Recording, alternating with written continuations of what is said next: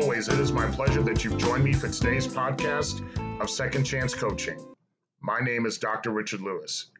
If you'd be so kind as to leave me a rating and your feedback, I would very much appreciate it, and it'll help dynamic people such as yourself to optimally discover this podcast wherever you listen to this and your other favorite podcasts.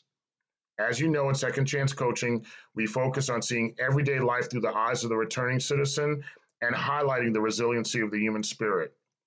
I certainly love to work with you one on one, whether you're a returning citizen or just a coaching client seeking your second chance, or if you're a representative of a business, college, or university seeking to integrate and support returning citizens in your organizational and learning environments please feel free to contact me at richard at secondchancecoaching.com or via Instagram at the Dr. Richard Lewis. Before we start with our topic of the day, I wanted to certainly take out the time to say thank you to all of you as we approach our first month in broadcasting this podcast. I am certainly overwhelmed with all the love and all the embracing that we've received through all the reviews and emails and text and phone calls and Instagram direct messages.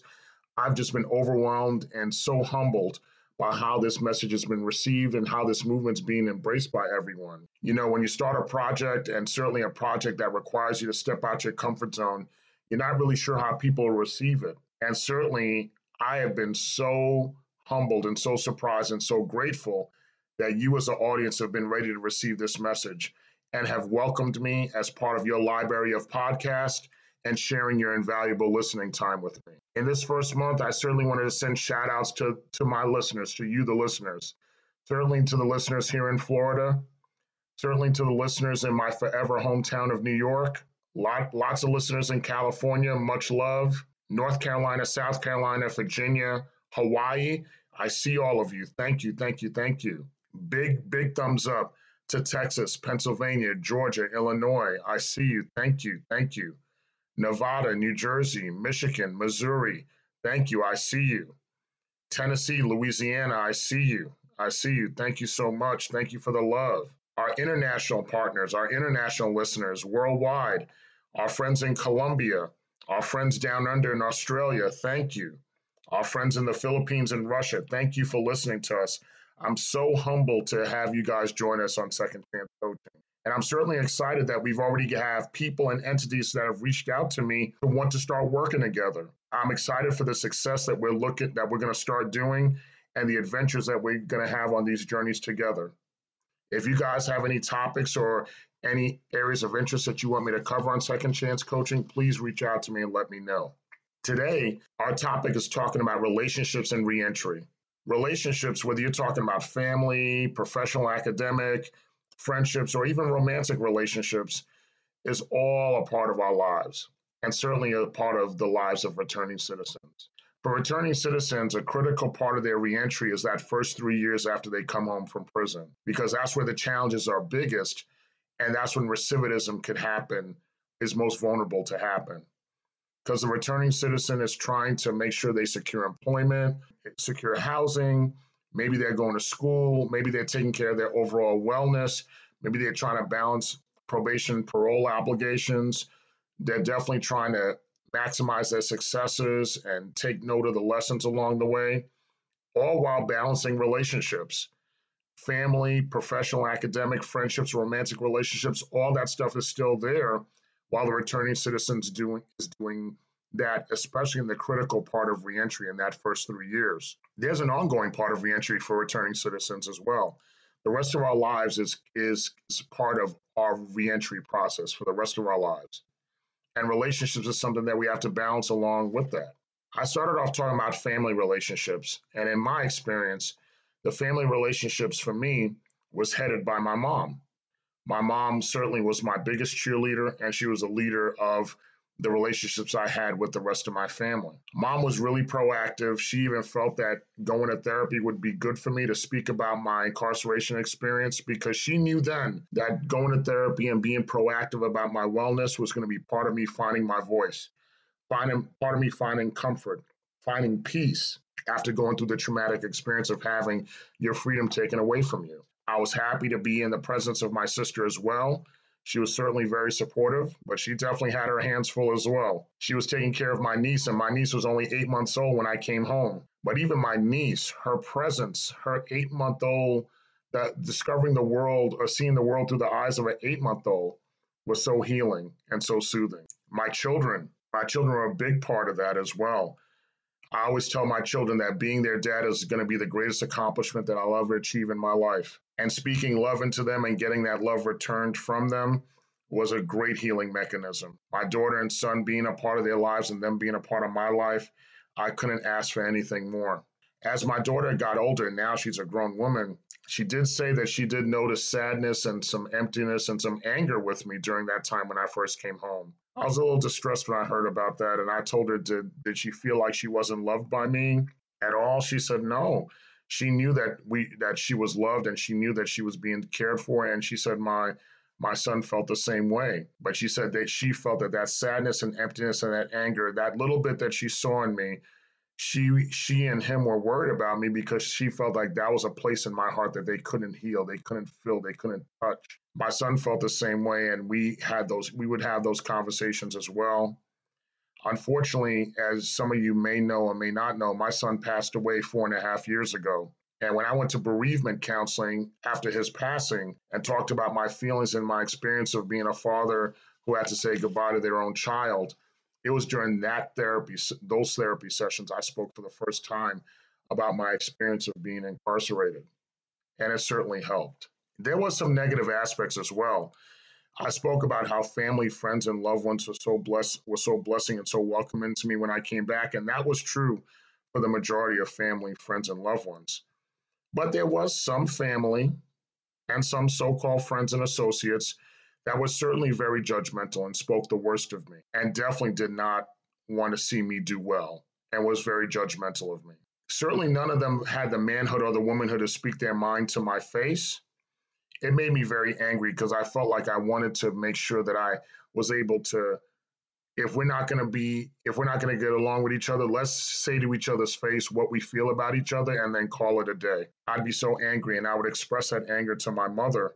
And my mother was so wise I appreciated her wisdom back then, and I appreciate it even more now. Even in my anger, my mom would just stop me and sit me down. For those of you who had the honor of meeting my mother, my mother was, you know, five foot, five foot something, but she was strong. She was a brick wall. And she would say in her tender, sweet Haitian accent, Rich, let me give you an advice. my sister knows what that sounds like. I didn't mispronounce it. It was definitely my mother saying, let me give you an advice. We heard that so many times, and I certainly know I can speak for my sister and say that I we still wish we could hear that phrase today from her. And my mother, when she would give her advice, or in her words, give you an advice, she would say to me, Rich, remember this. For people who know you, there's no explanation that's necessary. For people who do not know you, no explanation will be enough. She also went on to say when people speak bad about you, think ill of you, or mistreat you, it's not about you.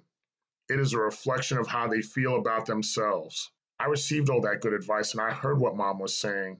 But I said to my mom, I said, Mom, what do I do when this happens? Mom was a God fearing woman. So she went, so she always went to her faith. And then she would say this little phrase all you have to do is pray.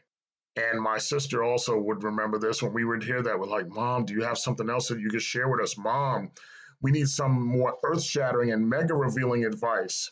But what we didn't realize is all you have to do is pray. That's the advice. That is the earth shattering and mega revealing advice she was sharing with us. In the silence and the still of your room, in the silence of your heart, mom would say, Close your eyes and pray.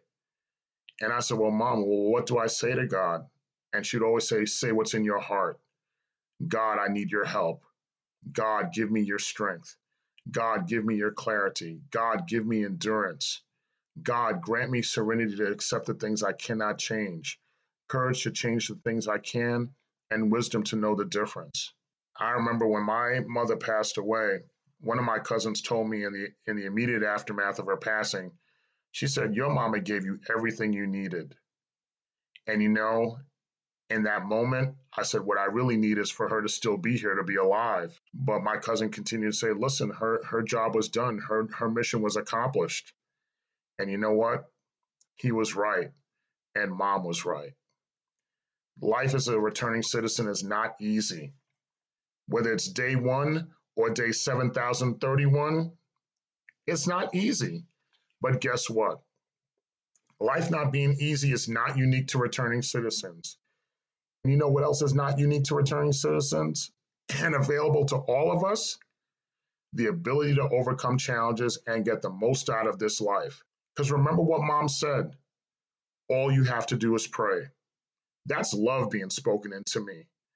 That's someone speaking love into you. If you have no one speaking that love into you, I'll speak that love into you. My mom is speaking that love into you right now. All you have to do is pray. You have everything that you need.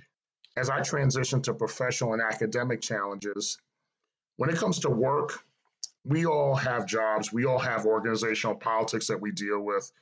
We all have difficult people, unpleasant people, and unpleasant situations that we deal with at work. We'll talk about that at future podcasts. When it comes to work situations that are difficult, I'll once again say, remember what mom said. It's not about, it's about them. It's not about you. In an academic setting, sometimes academic settings could be ruthless as well. I remember when I started my doctoral program, we were part of a Fort Lauderdale cohort, Fort Lauderdale cohort 33. We were a random group of folks that came together and ended up being a pretty headstrong group. We had a reputation that was built very quickly. The administration didn't particularly like us too much as a group. We certainly was a group that pushed to know what classes we had to take next, what requirements were of us were required of us in the program. We wanted classes that were in person. We did not want to be pushed online. And we were a very competent group. I'm proud to say that 100% of our cohort graduated with our doctoral degrees. So we were we, we certainly pushed, we worked hard, we pushed hard, we did it, and we did it. My dissertation chairperson was my first professor in the program. He was an outstanding academic, an outstanding, brilliant scholar. But as good as he was as an academic and as a scholar, he was just as morally bankrupt as an individual. Towards the end of my process, towards the end of my program, they had at the school what was called dissertation of distinction awards my chairperson was excited he he was excited he would totally talk about my dissertation all the time he would say, No, your dissertation will win dis- dissertation of distinction, no doubt. I'm going to nominate you for the process, no doubt about it. We're going to we're going to get this. We're going to do this, no problem. Submitted it. I didn't get dissertation of distinction. Certainly, I was disappointed, but in my mind, I wanted to be a great academic scholar, not just a good one.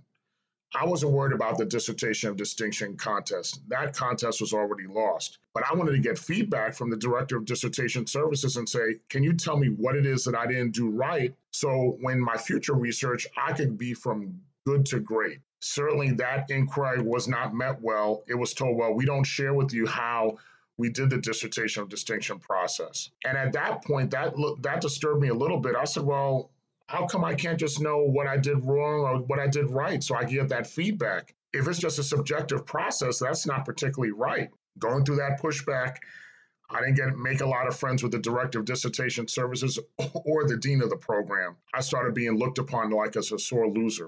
And there was a lot of emails going back and forth, and my dissertation chairperson was a part of that, was seeing those those emails. And he didn't really say anything. And I guess I understood where he was coming from. He works at the so he can't, you know, push back so much. But the thing that I thought that was wrong was when the director of dissertation services basically was saying I was being a sore loser because of course we understand and we know that your son passed away while you're in the program so maybe this is just part of your mourning being manifested. Certainly i took that as an insult. It was an insult and certainly was meant to be an insult. And i remember saying that these people are not to speak of my son. And I remember saying that to her.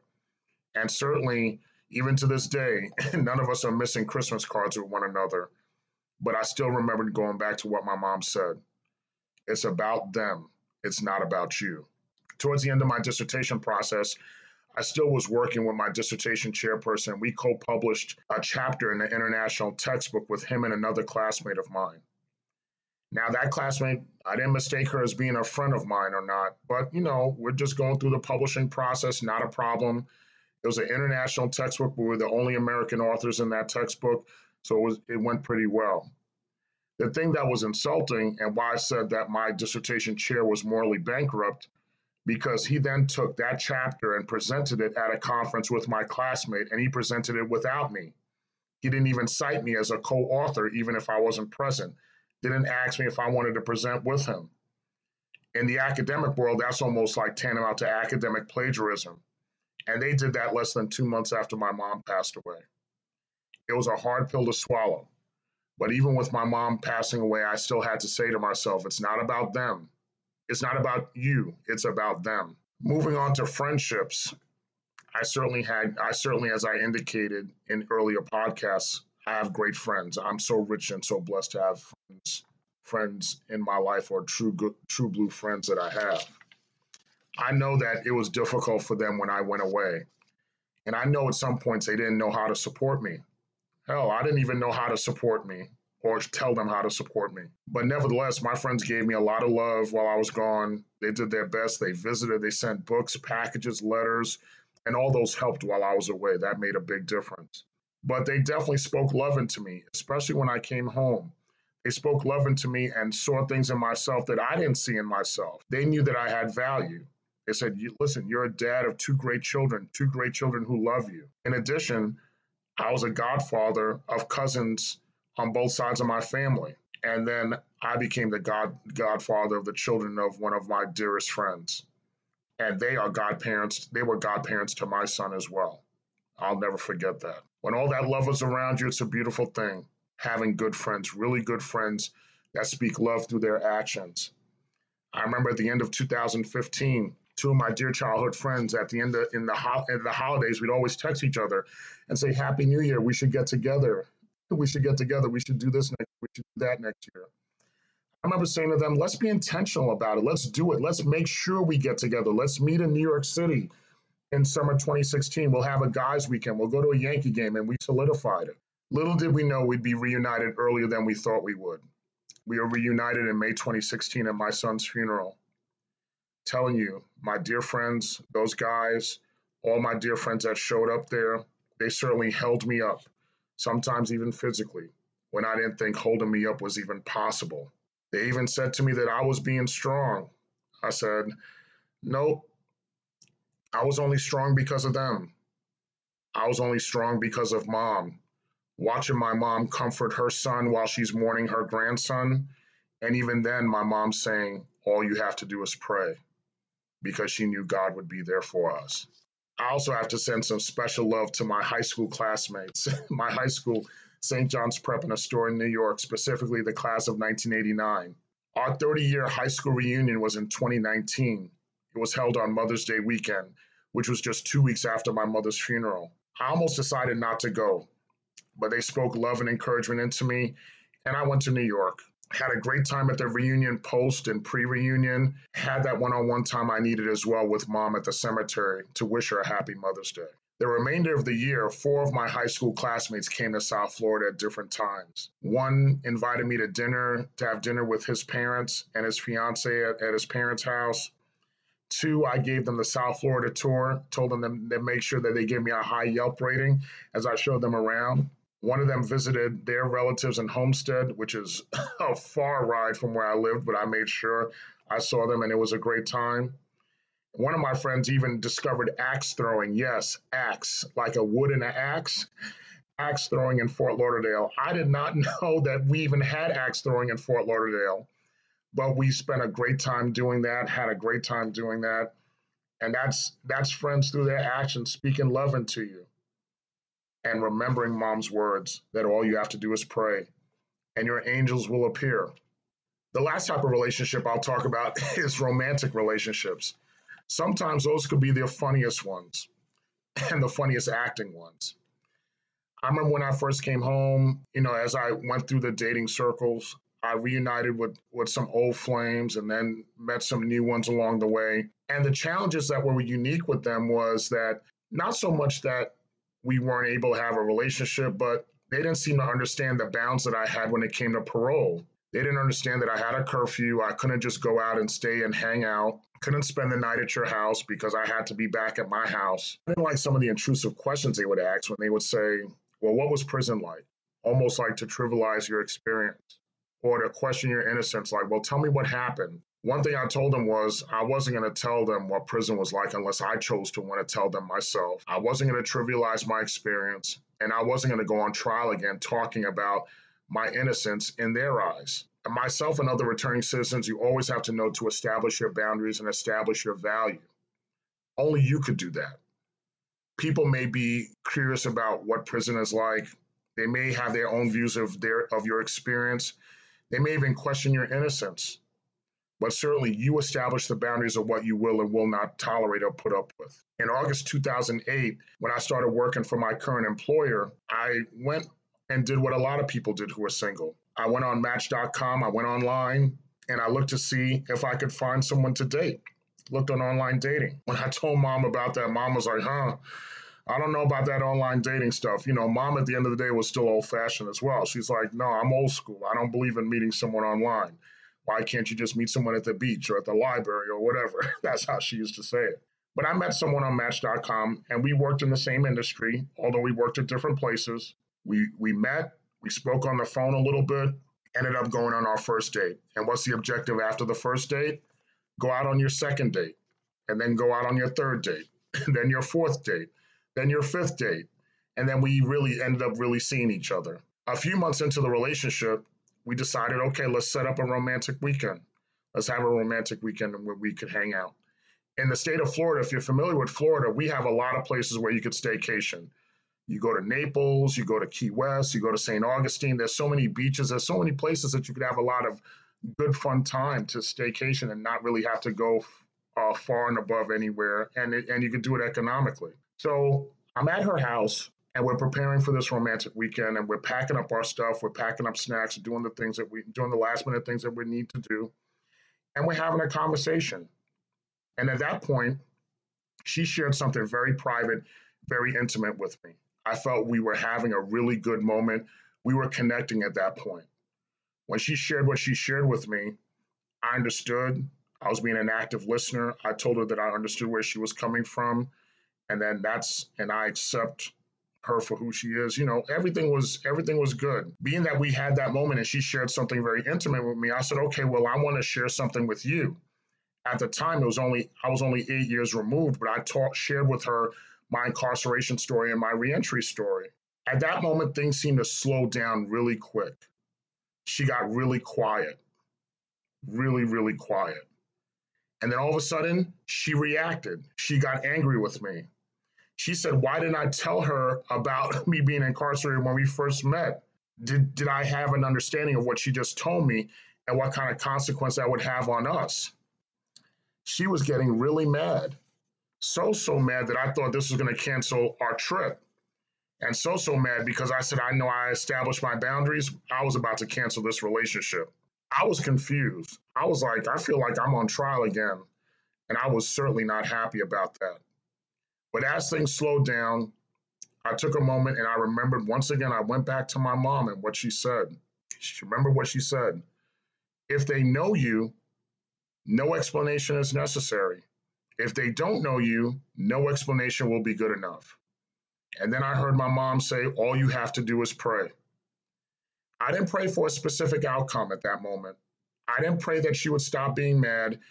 I didn't pray that our romantic weekend will be salvaged. I basically pray that God will have whatever happens is supposed to happen will happen. This woman standing in front of me, I've accepted her for her good, bad, ugly, and indifferent she'll have to accept me for my good, bad, ugly, and indifferent. And it's gonna ha- it's gonna it's either gonna be good enough or it won't. She got over it. it. We ended up having a good weekend, and we went out of town together, and we dated for another two years. Our relationship ended not because of anything with reentry. She's lost, we've lost touch. and I'm confident she's doing well. And I'm and I don't say this share the story to say that she's a bad person, because certainly she could be on this podcast and and tell you a completely different side from her perspective as to what happened that day. But in my mind, I felt like during the course of the relationship, I was going to be more cautious as far as what I shared with her because I felt like if I share something so intimate with you, a part of me, that tells you who I am and how I am today. And that's how you reacted initially. I'm going to be hesitant as to what I share with you going forward. But certainly, as things have gone forward and as I've got my own voice, I figure that, you know what, I share with people what it is that needs to be shared with. So when we look at relationships, whether it be family, friendships, professional, academic, romance, there's a couple of things I certainly want to tell you as you balance that out with your reentry journey. Number one, always remember what mom said. She's my mom, but certainly I, I can share with you and say, hey, she's mom talking to you as well. Always remember it's always about them. When they mistreat you or say something bad about you, it's always about them. It's never about you. Work on making sure that you accept and you see the love in you, see the goodness in you. Accept your good, bad, ugly, and indifferent. Remember, you're unique and you have a lot to offer. Love has been spoken into you, and you've been given everything that you need. And going back to mom again, no matter what faith that you that you decide to that you undertake, all you have to do is pray. Have silent surroundings. Make sure you spend quiet time with yourself every day, meditate and pray and talk to God and let God talk to you. Once again, if you'd like to work one on one as a returning citizen or as a coaching client or representative of a business, college, or university, feel free to contact me at richard at secondchancecoaching.com or via Instagram at the Dr. Richard Lewis. I'd love to work with you. I'd love for us to work together. Remember, you've been blessed to see another day. You've been blessed with your second chance. So make the best of it. I love you all. Take care and be well.